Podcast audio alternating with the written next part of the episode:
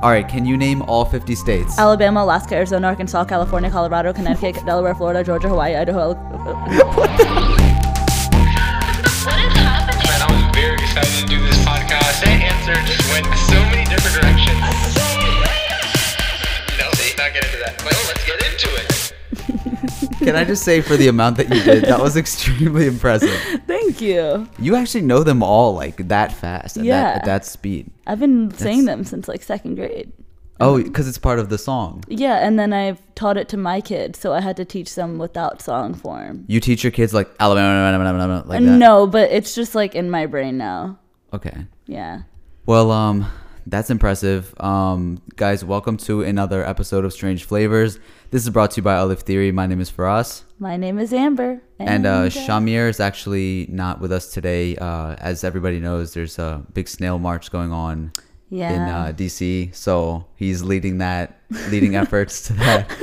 And uh, you know, snail lives matter, snail rights. Uh, so go ahead, um, Snelly. Do your thing. do your thing. You know, totally a valid excuse. We're rooting for missing. we're we're rooting for you from afar. Yeah, definitely. And I think uh, everybody listening right now is definitely with you and on your side. So Yeah. So go go, go support the snails. yeah, thanks everybody for supporting everything that you know the snail stands for, and it's just an incredible movement. I know. I'm so impressed with it. So With- impressed with Shamir. With all the crazy movements nowadays, like it's hard to keep track of them, but you know this Mm-hmm. But one this- just surpasses Definitely. all of them, but and very very at a very slow rate, right? as Yes. you would expect a snail yes, march but there's to go. just so many. there's so many and i feel like this like the attention for this country needs to be on The what's going on in the snail community so Right. yeah um great movement but um yeah guys thanks thanks for listening uh, to another episode of this. If you uh if you don't know by now we are on the podcast app on the apple podcast app. We're on soundcloud we're on stitcher and we're on youtube. Um Check us out. check us out subscribe to us follow us leave us a nice review it helps us out. Um, and yeah thank you everybody from all the different countries that are listening. Uh, we just got done watching the grammys. How are you feeling for us?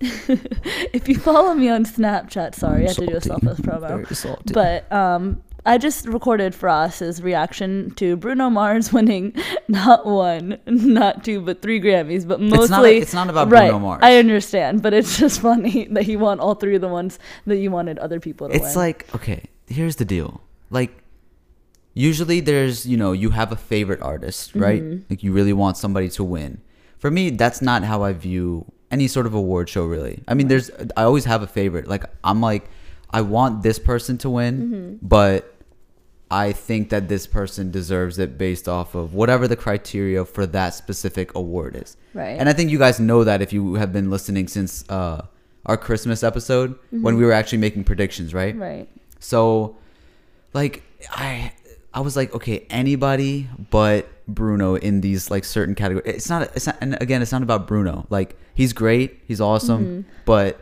You need to really stop referring to artists by their first compared, names. Earlier, he was like, Why? "Hey, Zayn's at the Grammys." I was like, "Zayn who?" He's like, "Zayn, Zayn." I was like, "Which Zayn?" He's like, "Zayn Malik." I'm like, "You have to because that's the only Zayn I care about. continue." um, but yeah, like. Okay, so for record of the year, like I really wanted Childish Gambino to win. For Mm-hmm. Redbone, I feel like that is, for me, record of the year is like you know what is the song that just, you know, made a statement or like not not even made a statement but just like was like that song that everybody's listening to that like is crafted super well on both a producer side a writing side and a singing side. And it was just like that. I mean story of oj was great um even humble but like i didn't think humble was record of the year but i thought you know damn was album of the year but like, come on Yeah. whatever. I don't care. I'm, I'm not gonna. I'm not gonna talk about this anymore. I'm upset about it. Whatever. It's okay. It's just funny because you you said this even in that episode where you were like, "Yeah, I hope that Childish Gambino wins for Redbone for this," and, and you didn't even care if he won Album of the Year because you because you were cool with him not winning it. I don't think. I don't think his uh, "Awaken My Love" was album of the year. But I think uh, Redbone was uh, uh, record of the year. Right. Uh, album of the year, I could have been okay with "Story of OJ." Mm-hmm. I wanted um, "Damn" to win by Kendrick. Okay, but, But, like, like- can we just focus on the important things? How Cardi great B. was Cardi Cardi, B. B at the Grammys? Like that girl, she is not only cute, she killed it, and then she came back in the middle of the song, added a little bit of Bartier Cardi in there. hey, Cardi's great. amazing. But you make me not want to like her. no, I probably make you like her more. No, that's not true. but speaking of award shows, um, the Oscars are coming up. Mm-hmm. They just announced all the nominations. Did you get to see any of them? No, I didn't. Uh, the only important part is well, there's like two important things, Okay. but one, Kumail Nanjiani got Okay. a nomination for The Big Sick for screenplay, which yes, like Okay. all right. Um, and then number two, uh, Get Out got Oh, hella nominations, nice. but including one for Best Picture, which is obviously like the most important award of the night. Um, but I just I just wanted to say like there's I mean the whole you know when Kanye at the Grammys uh, was calling out Taylor Swift and then he had a whole thing with I forget who it was. It was like that one white dude that won an award over Beyonce, I think again. oh, But he was like about to get on the stage again, Kanye a second time. But oh, I don't remember. but I forget who it was, but um, Kanye was saying things about him like he didn't deserve it, whatever. And then he hadn't even heard the album, but then he apologized for it later because he's like, it was playing in this restaurant, and I actually thought it was like dope. So for that for that same thing, I feel like there's this um, pop culture around Get Out that like this group that doesn't usually watch the Oscars, right? Mm-hmm. Like there's people that religiously watch the Oscars, and then there's people that are just like whatever about it, and then there's people that are just like, I don't care much for the Oscars. But now there's gonna be this group that is watching the Oscars Right. so that they can see Get Out win, right? Right. And so if Get Out doesn't win, Mm-hmm. I don't want those that group of people to be like, you know, the Oscars are trash and this and that, which I think would happen if Right. it doesn't win for whatever. But you know, do do you get what I'm saying? No, I About, totally like, get it.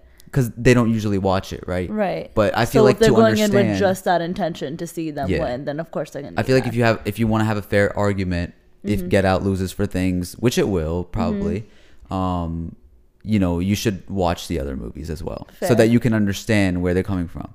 And if you don't usually watch Os- like Oscar nominated movies, because Mm-hmm. is like there's some movies that people make so that they can have it nominated for the Oscars. It just feels like an Oscar movie. Okay. If you're not into that, then you're not going to get it in the first place. Because the Oscars is not just like, yo, what did you like? Mm-hmm. It's like, what was literally like the best costuming? You know, what was the best sound? What was the best lighting? So you have to consider all those things when you're when you're watching a movie. And I'm a I'm like a movie fanatic. Um, and so I've been trying to watch like literally all the Oscar nominated movies, like the big ones. Um, but there was one that um, the most recent one I just watched. It was called uh, the uh, Three Billboards Outside Ebbing, Missouri. That's like a weird name, but Okay. um, there was a quote from that that I really liked that I wanted to share. It's um, this guy and he's talking. Um, he's like about to commit suicide, mm-hmm. and so well he does, but um, it's not a spoiler. I don't think. Actually, it's a huge spoiler. But really Okay. All right, spoiler alert after the spoilers. after the already spoilers done. already done. Nobody's gonna watch. it, I don't care.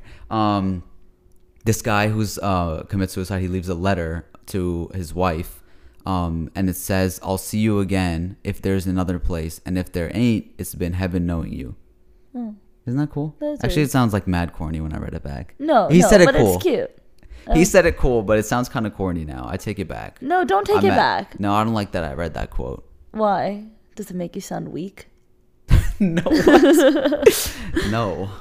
Um, it just it just sounded corny now that I said it. Whatever. Um, this okay. So somebody was having uh this like poll on Instagram, right? Okay. And uh, you know when you see the results of a poll and Mm-hmm. then you're like upset about the results. okay. Have you ever had that? Yeah, You'd be have. like, no, I don't. I don't agree with this. Mm-hmm. So uh, there was somebody that was asking, you know, the elements, as in like Avatar: The Last Airbender. Oh, I thought you meant like elements of matter. But go ahead. well, those are the only elements that matter. Oh, whoa. So- whoa. I know, poet. Um, so like air, uh, what is it? Air, water, earth, and fire. Okay. Okay, and he's asking like which one is the most powerful, Air, water. fire or Uh-huh. earth? So Okay. so he had a poll of this, Right. And I strongly disagreed with the results. But like, what do you think is the strongest element? I mean, I'm tied between earth, air, and water. I'm gonna say So fire's air. Yeah, fire's out out. Okay, why air? because you need air to breathe. Like No, no, oxygen. no, no. Okay, okay. You're not you're not thinking of it in the right way. Like, Okay. yeah, you need air to breathe, but like, what's the most powerful? Okay, powerful. Yeah, Then fire. Fire. that's like the only thing that can like destroy. no, no. No? Water can destroy. Water tsunamis and all that. That's true. Listen, here's the fact. Okay, Okay, you- you- water is the most powerful. And That's he said Earth. Was Okay. fire the answer? That no, that there's won. no there's no answer. no, It's was like- fire the one that won though? no Earth is. Oh, Well, I don't know if it was winning, but he was just like, if everybody that picked water, like you're an idiot, like it's not the strongest. But we, so like I DM'd him, uh-huh. and I was like, listen, were like you don't know what into you're talking about. Okay. And we we had this debate going like forever, pulling out facts from everywhere. So like, okay, let me try to let me try to help you understand this. okay, please. Okay, you said fire, right? Mm-hmm. All right. What is the one element that's in all the other ones? Um, Well, I guess it's not in fire, but water is in the air, right? right, Uh, then it's in the earth, like it creates life, right. And then what's the last? Oh yeah, water. Obviously, Right. it's in water, but water can put out fire too. Right. So I was like, okay, and we're made of water. Mm-hmm. So literally, like, if you're talking, he's like, we need to think of it in a battle sense. Earth is the strongest because he's like, I can uh, use like the metals and the rust and the lava and the earth and this and that. I was like, yeah, but like I could literally like, you know, take the water from inside of you and just like Dehydrate. explode You. you. Explode you. Yeah, from the inside Okay. Right? So and he's like, um, I forget what he said, but pretty much it ended with I showed him a picture of you know like the Fantastic 4 Mm-hmm. Like so, like there's this rock creature that he literally looks like a rock. Actually, I said mm-hmm without actually knowing what the you don't know? Fantastic okay, no, it's I like a don't. Marvel movie. okay. Shamir, I miss you. Oh, um, wow. Okay. Cool. he literally looks like a rock. Okay. Like imagine a guy that looks like a rock. Okay. Okay, With a face. No face, just he the the It's a rock. it's a rock. Okay. It's just all rock. All right. And then have you seen Aquaman from the Justice League? You've never even seen like a trailer of it? I'm not really into superheroes. so I'm so sorry. Oh my god. All right. Well, um Can we just talk about Cardi B some more? Cardi B's not in this. Cardi but B if doesn't she have- was a superhero, I'd watch her. All right. Anyways, it ended with Aquaman versus The Rock. Like Aquaman is obviously more attractive, and so Mm-hmm. water because he's Aquaman, and then he's like, bruh, right. I So think you're lost. biased though. why? Because you're like into Aquaman. You've been into Aquaman. You chose Aquaman inside of um if Yeah, but superheroes no, were no. brown. No, no, but like Aquaman. Well, that was only because, and I didn't choose him. Like I was given it. Like, like our friend Saad, who's like very much into superheroes, is like, Mm-hmm. yo, for us, he like he got me an Aquaman shirt, and it was because of the hair. Like Okay. he has long hair, so then it was like, all right, you get Aquaman. I was like, whatever, okay. So, yeah, but the but the water argument, I was like that. I brought in Aquaman after Mm-hmm. the fact. So, anyways, never mind, Amber. You don't you don't even I'm sorry. you don't even like that stuff. Um, so okay, I don't know if you heard this over the news, but do you know who Vince McMahon is? He's No. he's the uh like the chairman of the WWE, which is wrestling, Okay. like fake wrestling. Okay. You know, like super Uh, no, no, like the I- I entertainment wrestling, right, like no, no, John I Cena. understand. Okay, all right. I got to make sure with everything. Okay, wait. Do you like wh- while we're like while we're discussing the intros in the beginning? Do you usually just like nod and say mm-hmm like to everything? Like I need to it's know something now. that both of you guys know what you guys You just are talking. pretend to know. I mean, unless I add to the conversation. I'm just kidding. This, This, just in. Amber has been faking her co-hosting the entire time. Unless we're talking about Cardi B. Do do you see? Do you guys see why like I I want to dislike Cardi B now, even though I don't have a problem with her? Listen, listen. If you stop talking about superheroes so much, I'd be listening more. Vince McMahon, I'm sorry, chairman care of the real things and real WWE, peeper. Peeper. chairman of the WWE, which you may or may not know. I don't know because no, I do. That's like the we don't know that, though. That's We like don't know chair over the head type stuff. Yeah, Yeah. it is. Okay. Okay. Um, he came out with a video saying that he's starting something called the XFL, which Okay. is the NFL, but a different league for football. Okay. Yeah. And in it he wants like um a different rule set that's kind of made by the fans and he Hmm. wants like, you know, his own teams. It's it's completely separate than the NFL. Okay. So, you know, like totally different rules and stuff. Like one of the rules is like he's done this before. He did it like um I think like 19 years ago or something. I forget what the what the year was, but um he tried it before and it failed. Okay. And like one of the rules in it was like there's no punting. Okay. Like you scramble around for the ball uh, at the beginning, and whoever gets it like gets to keep it. Okay. But yeah, anyways, um, it's like, but the issue is that Vince McMahon is like buddy buddy with Donald Trump, and Oh. so like one of the rules that like are is that they're talking about is like everybody has to stand for the national anthem. Skirt. I'm like, you want to make an entire league For, for this one ru- like it bothers you that much oh, this has to be a joke And he'll probably have a lot of support from it from like Trump supporters too. yeah but also a lack of support from everybody else like True. um i hope i don't know but like you know that maybe black people won't ever join this league and Hopefully not. what's uh, any sports league without black people like Right. that's they make it you know like Right. every nba team every nfl team like it's impossible Mm-hmm. and so unless you know they get that paycheck then it's like Yeah. Ooh. It could be like a healthy paycheck that they're missing out on too. Because then it's like if people don't, those players that don't make the NFL, Mm-hmm. or you know, coming out of college, they're super good, or like they don't get enough playing time in the NFL, they could. Okay, but over. like, why is this guy buddy buddy with Trump? Can we just like X rich him out? old rich white guys. Can we like, I just like know. skirt? by? Yeah, but I don't know. That's his. That's his idea. We'll see where it goes. If it actually happens, maybe it it'll be a like fail a again. idea. I'm sorry. I know I'm not supposed to curse, but it just seems like a terrible idea. It, uh, I don't know. Well, it could be a good idea because I think you need multiple like. In, in business in general, Right. Like you need you If can't they were have having one a whole football thing, and that's cool. I, I liked the idea up until Yeah. you brought up the fact that he's like buddy buddy with Trump, and what are the rules? Is that because that just seems like he's just trying to pull things. and Trump could very well like you know advocate for it yes, even at- though during he his presidency. be doing things yeah. like that. He's gonna be like, "Oh, we have a nice league over here Mm-hmm. where they're doing this," and so we'll see who it's funded by and how it's being funded. But there's real people out there that are like, "Yeah, I haven't watched a single NFL this game, uh, NFL game this uh, season because of this because people are protesting." Oh, Bro, like it's football, literally. and he's saying like, "I don't They're want it to be political." politics, but they're football. making it political right. you know and then you know everybody's like oh yeah martin luther king day which was this past monday right Uh, past Monday. past past monday Yeah. Yeah they're like yeah martin luther king was a great guy I don't know. how what was Mm-hmm. How- martin how luther you- king uh, going through Yeah, and and these people, if they were alive during Martin Luther King Jr.'s time, they would not be for him because most of the people. no weren't. no no no yeah, they would not But they're over here now, like, oh yeah, great, great, great job. guy yeah but here's people silently protesting and that's still a problem somehow Right. but um yeah i don't know um i guess we can introduce the guest now since it's been enough time of me talking about things that you don't get or care about if you talked about Cardi B, I'd be listening. You're done. You're absolutely done.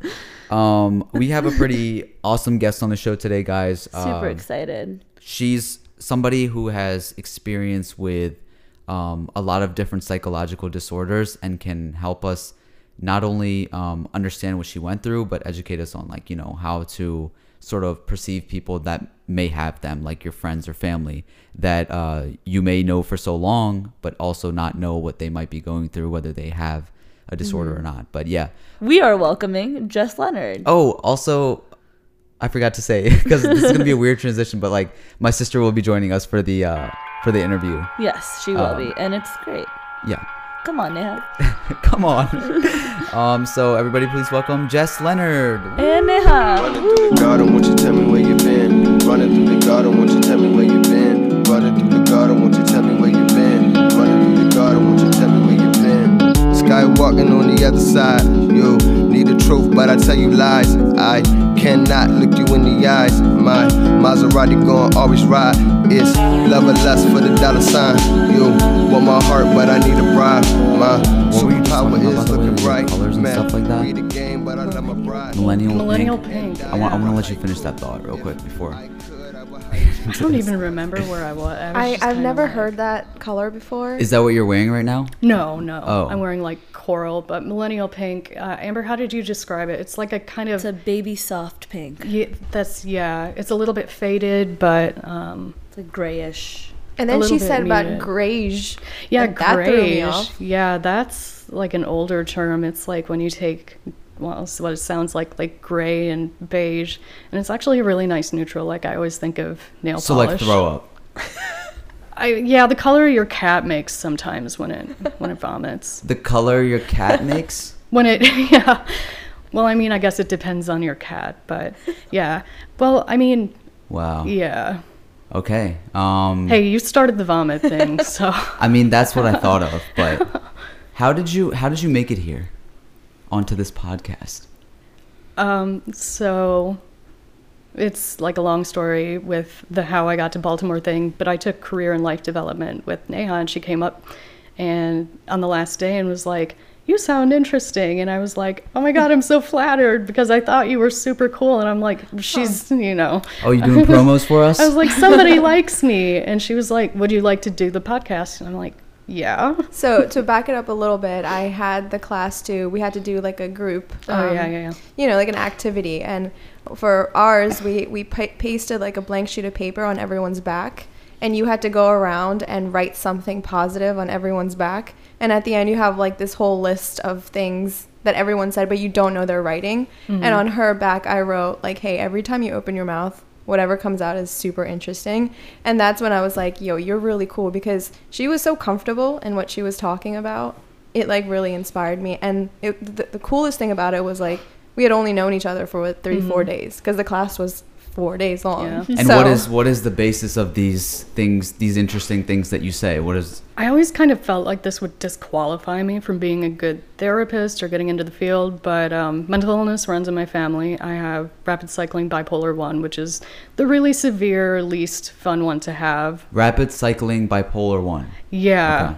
yeah, which is about as much fun as it sounds. But I also have um, wicked PTSD from like, and I'm sure we'll get into this from like 20 plus years of trauma, just nonstop, different kinds.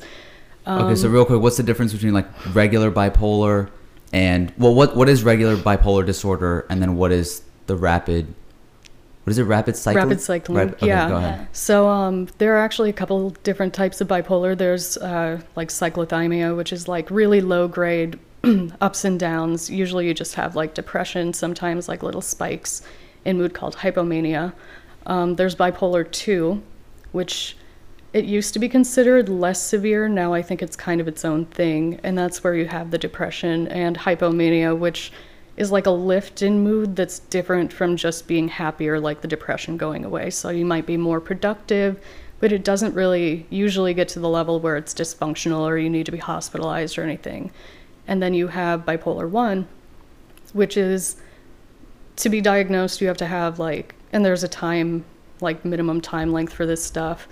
Um, but you have to have depression and at least one um, manic or hypomanic episode in like, I don't know, six months or something. I can't remember the entire criteria.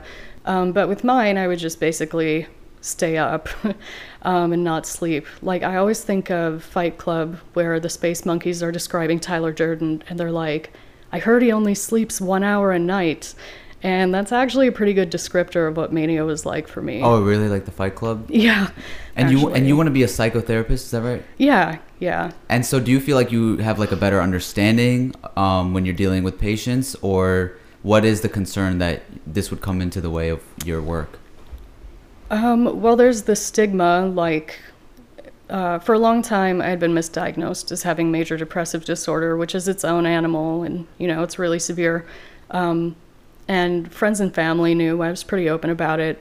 And then as soon as I was properly diagnosed with bipolar, it was like the perception went from oh she's just sad to like she's gonna run out into the street and stab somebody in the face, um, which it's like I became a different person to them just based on a label. So Who's them? uh, friends and family. Okay.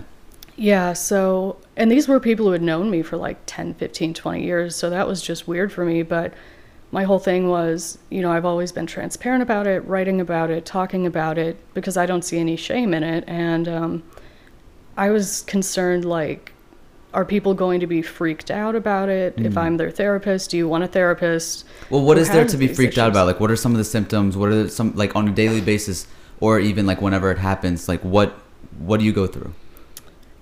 Like during a cycle or like an episode? Yeah.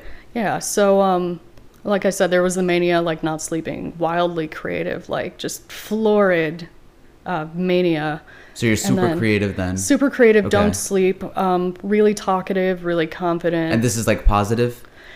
yes, um, there's euphoric and dysphoric, and that's like a whole different classification that I won't get into. Okay. Um, but then there's also the depressive side, which mine tends to lean more toward that. And again, I haven't had like an episode in a couple of years because I was lucky enough to get the meds right on the first or second try. Um, and what happens then? What are you feeling? Stable. Okay. I don't have the highs and the lows. Um, for a long time, I just felt flat. I wasn't as creative, and sometimes I do kind of miss it because if you ask, I mean, most people who have bipolar, they're going to tell you mania feels amazing, but the problem is when you have that drop off into depression, and the lows are so extreme that it's almost unbearable. And bipolar disorder actually has an incredibly high suicide rate. So what were the lows like?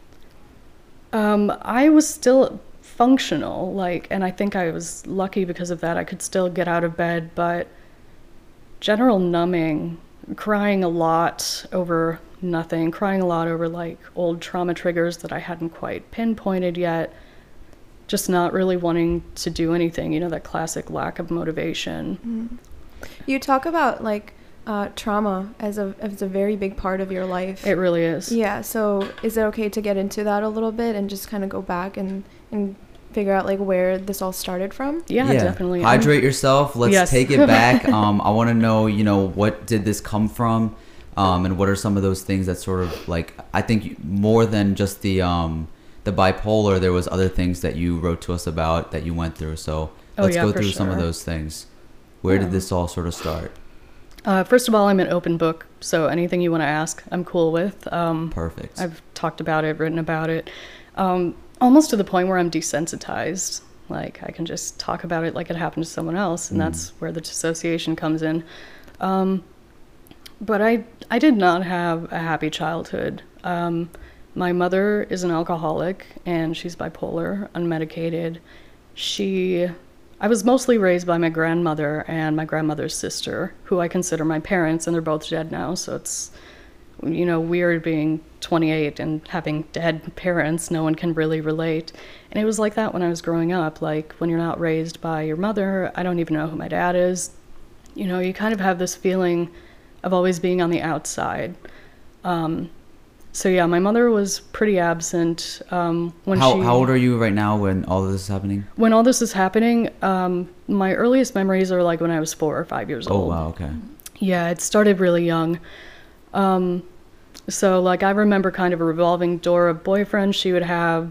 Some of them were, you know, okay with me, a lot of them were not. Uh, so, there was that, plus the alcoholism.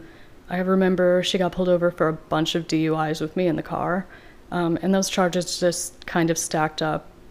And then one night when I was, I want to say like seven or eight, she got into a fight with my grandmother and basically beat the hell out of her. And that was when she got arrested and got sent to prison, where she was for two years. Like, when I say prison, I don't mean jail, I mean like state correctional facility. Um, and she had been in and out of ones in our hometown for like the DUI stuff uh, before that. So it was nothing really new, but I don't know, it was just a weird adjustment. And one of my aunts would take me down like twice a month. This was like a three or four hour drive. We would go on a Saturday and I would go visit my mother in prison, which was a super weird experience too, just really surreal. Well, what does what do you think as like a three four year old going and seeing your mom like behind Oh, I- bars? Like what? I was like seven or eight okay. when that happened, but I don't know. I didn't know how to process it at the time, so I don't think I really felt much of anything. I know there were days when I didn't want to go. I was like, I, it's Saturday. I just want to stay and hang out. I didn't have very many friends by that point um, because, you know, parents talk and oh, I don't want you hanging around that girl like her mom's a drunk, her mom's in prison. And what was like your view of your mom at that point? Did you think she was a bad person? Did you know what she was doing? I knew what she was doing, um, but I don't think I really had much of a concept of good or bad.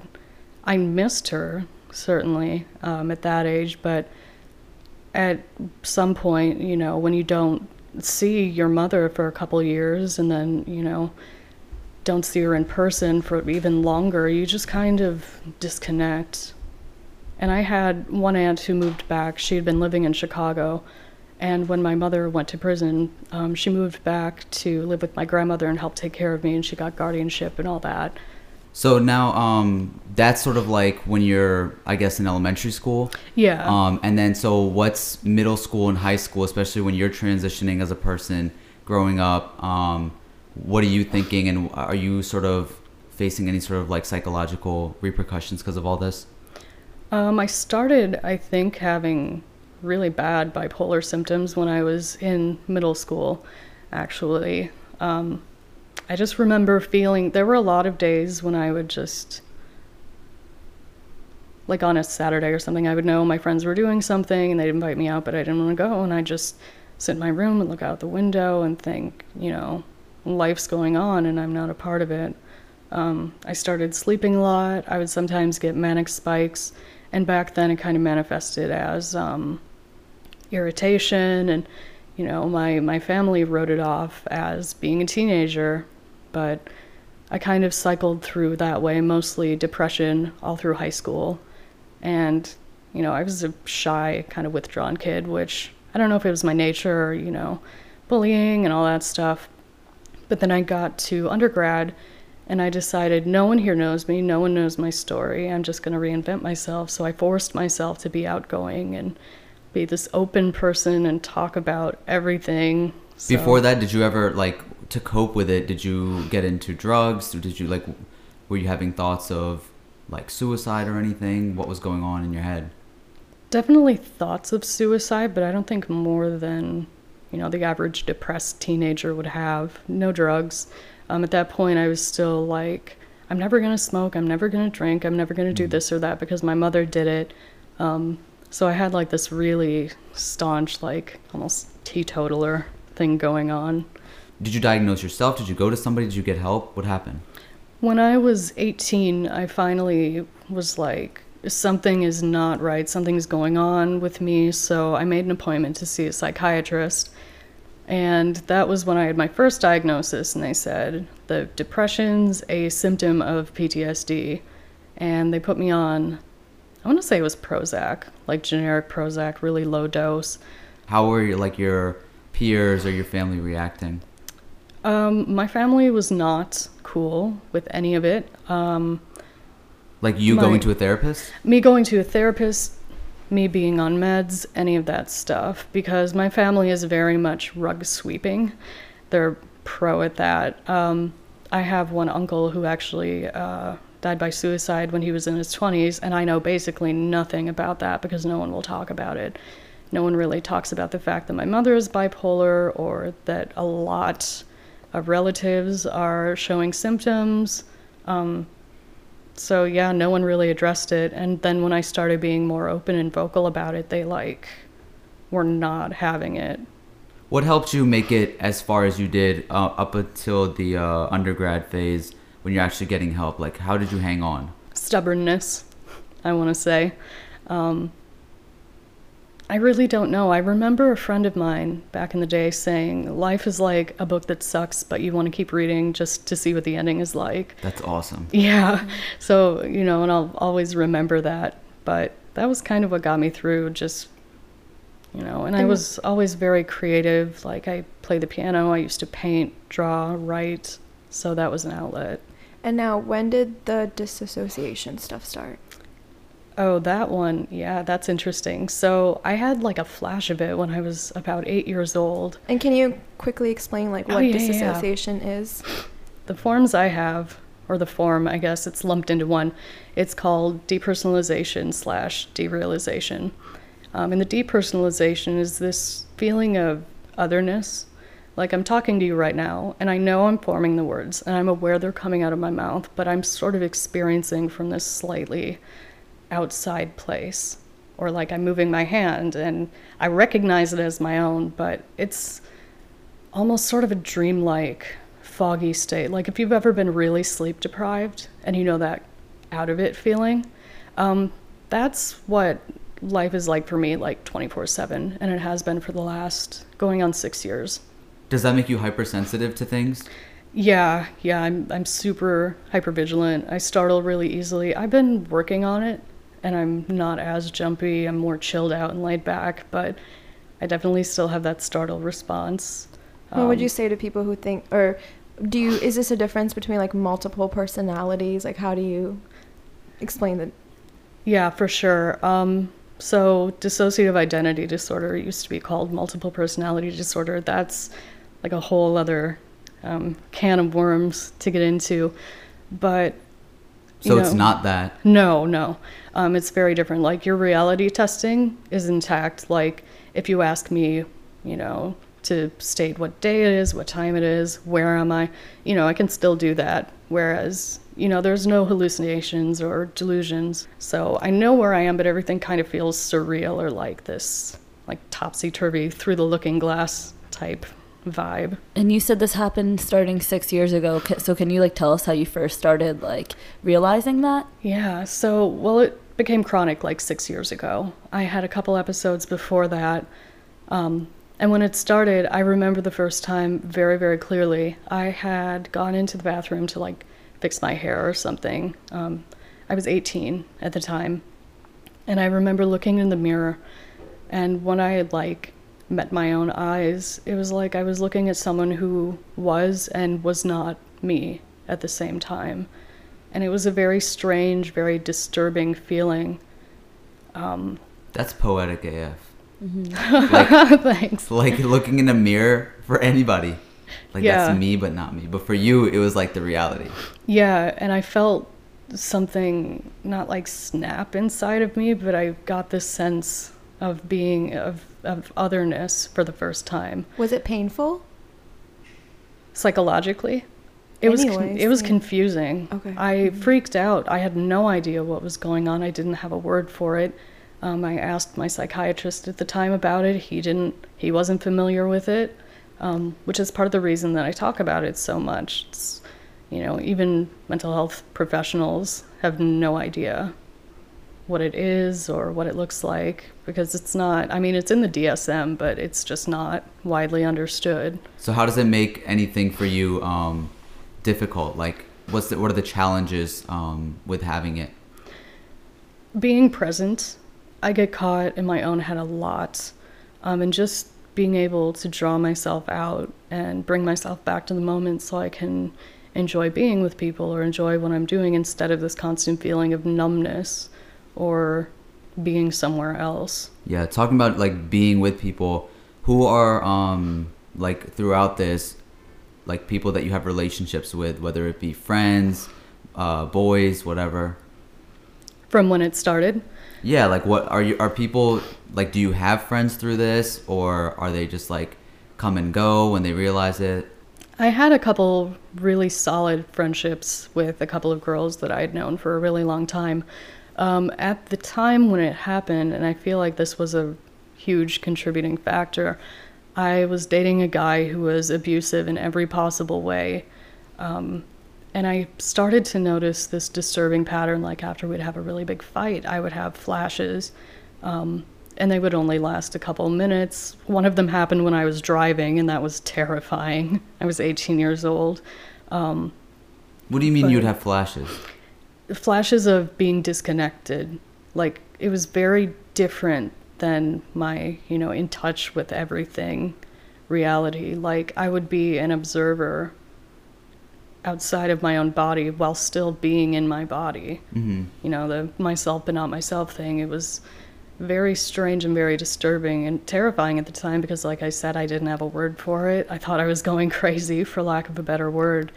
Um, Did you associate that with being normal from like your childhood after seeing sort of the abuse and everything there to like your own relationship? Did you care? Did you know it was wrong? I had a sense that it wasn't normal, and this is always a really funny thing that I think back on.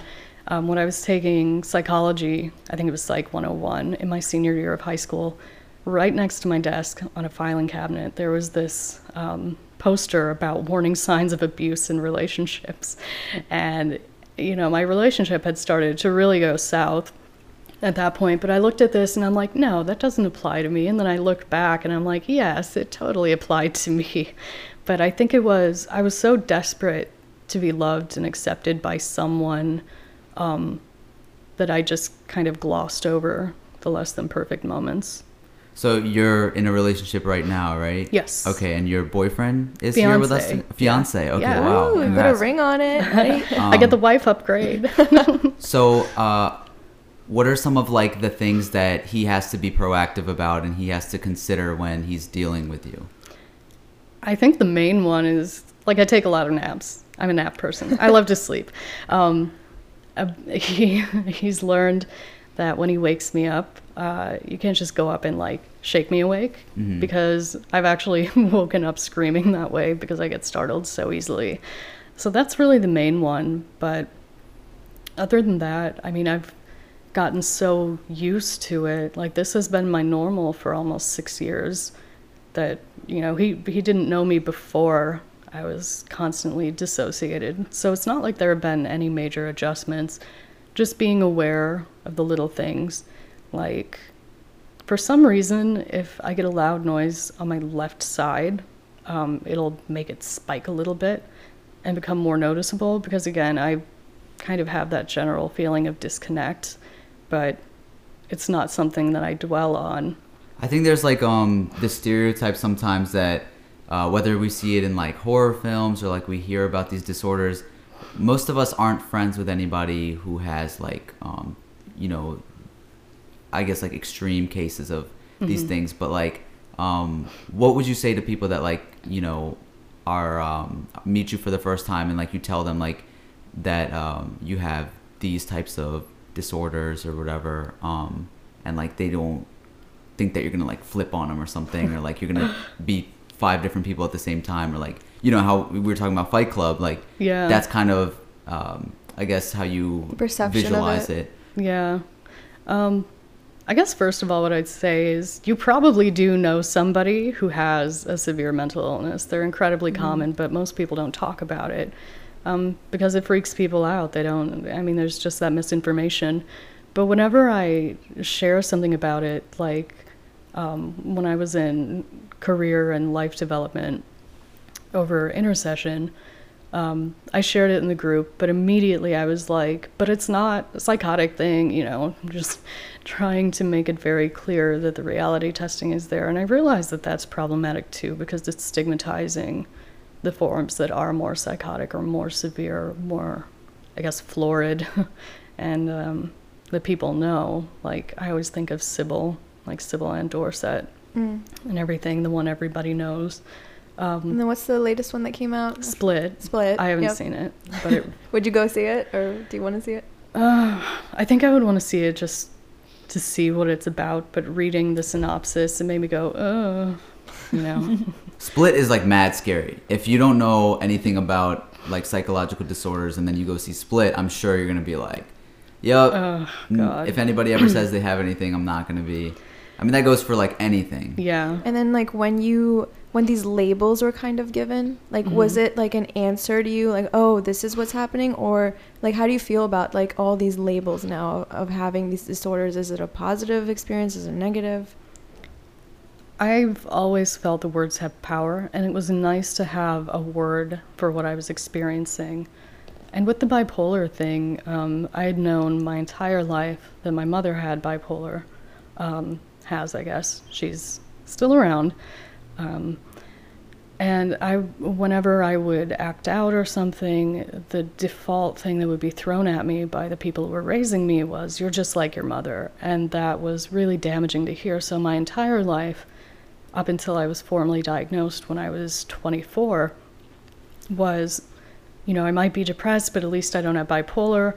And then when I got that diagnosis, my thought was, my God, I don't have to worry about it anymore. It's like this thing happened you know. So when that happens, is there like any tricks that you have to like help either calm yourself down or get you back to a place of like stable like mental health? Like, it, do you have any things that you do? Yeah, definitely. Um, so I'm really a big fan of grounding exercises. Like there's one that I really like called five, four, three, two, one, and you go in your head and you look around the room, and you name either out loud or to yourself five things you can see, four things you can touch, um, three things you can hear, two things you can smell, and then one good thing about yourself. Um, and that last one can be hard sometimes, you know, as it is for everyone, but that is That's good at bringing me back. Cool exercise just to do it as anyone. Yeah. Yeah, exactly. It's really good.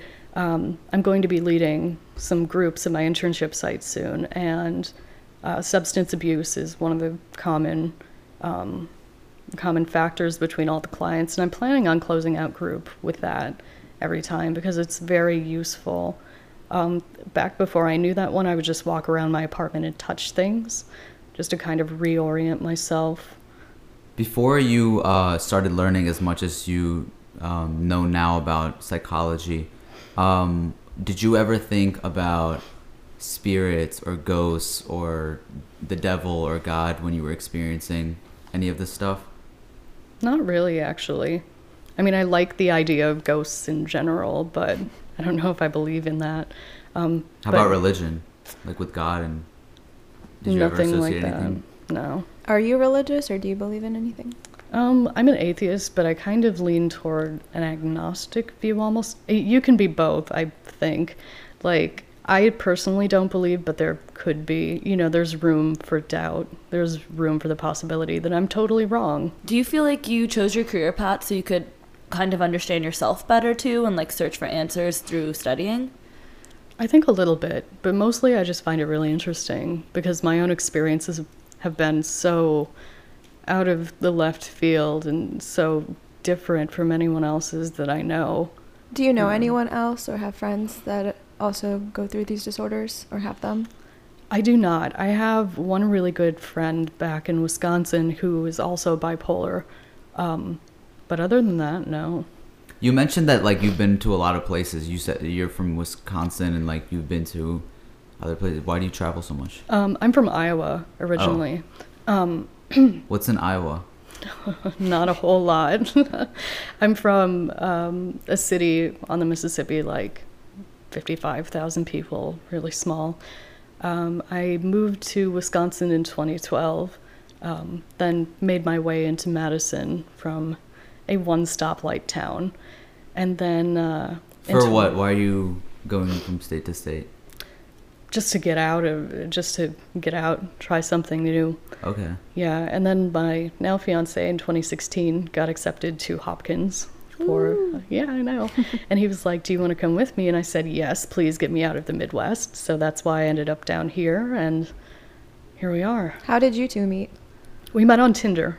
Oh, Wow. It works. yes. Yeah. what? I've never. I I, don't know that. anyone that has like gotten married off of Tinder personally. That's amazing. Yeah. How did you have to explain it to him? Like your whole situation, like was that an awkward thing to do or was that something that you're used to doing already? I definitely put it out there all up front. Okay. um, because I had gone through so many, you know, not quite relationships. They didn't get to that point where, you know, people would bail, be fair weather people. And I'm like, you need to know. First of all, I've got bipolar, so things might get a little rough. I'm medicated and everything, but, you know, um, second of all, you know, that type of thing. Uh, I what just was his laid it- reaction? I can't remember. What was your reaction?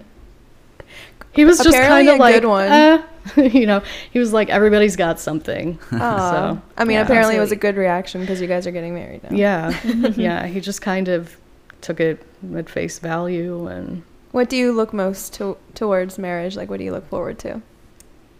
Um, actually having because I was married once before, I conveniently left that out, um, and it was just a wreck. It was a train wreck, beginning to end. I'm looking forward to someone who doesn't stonewall me.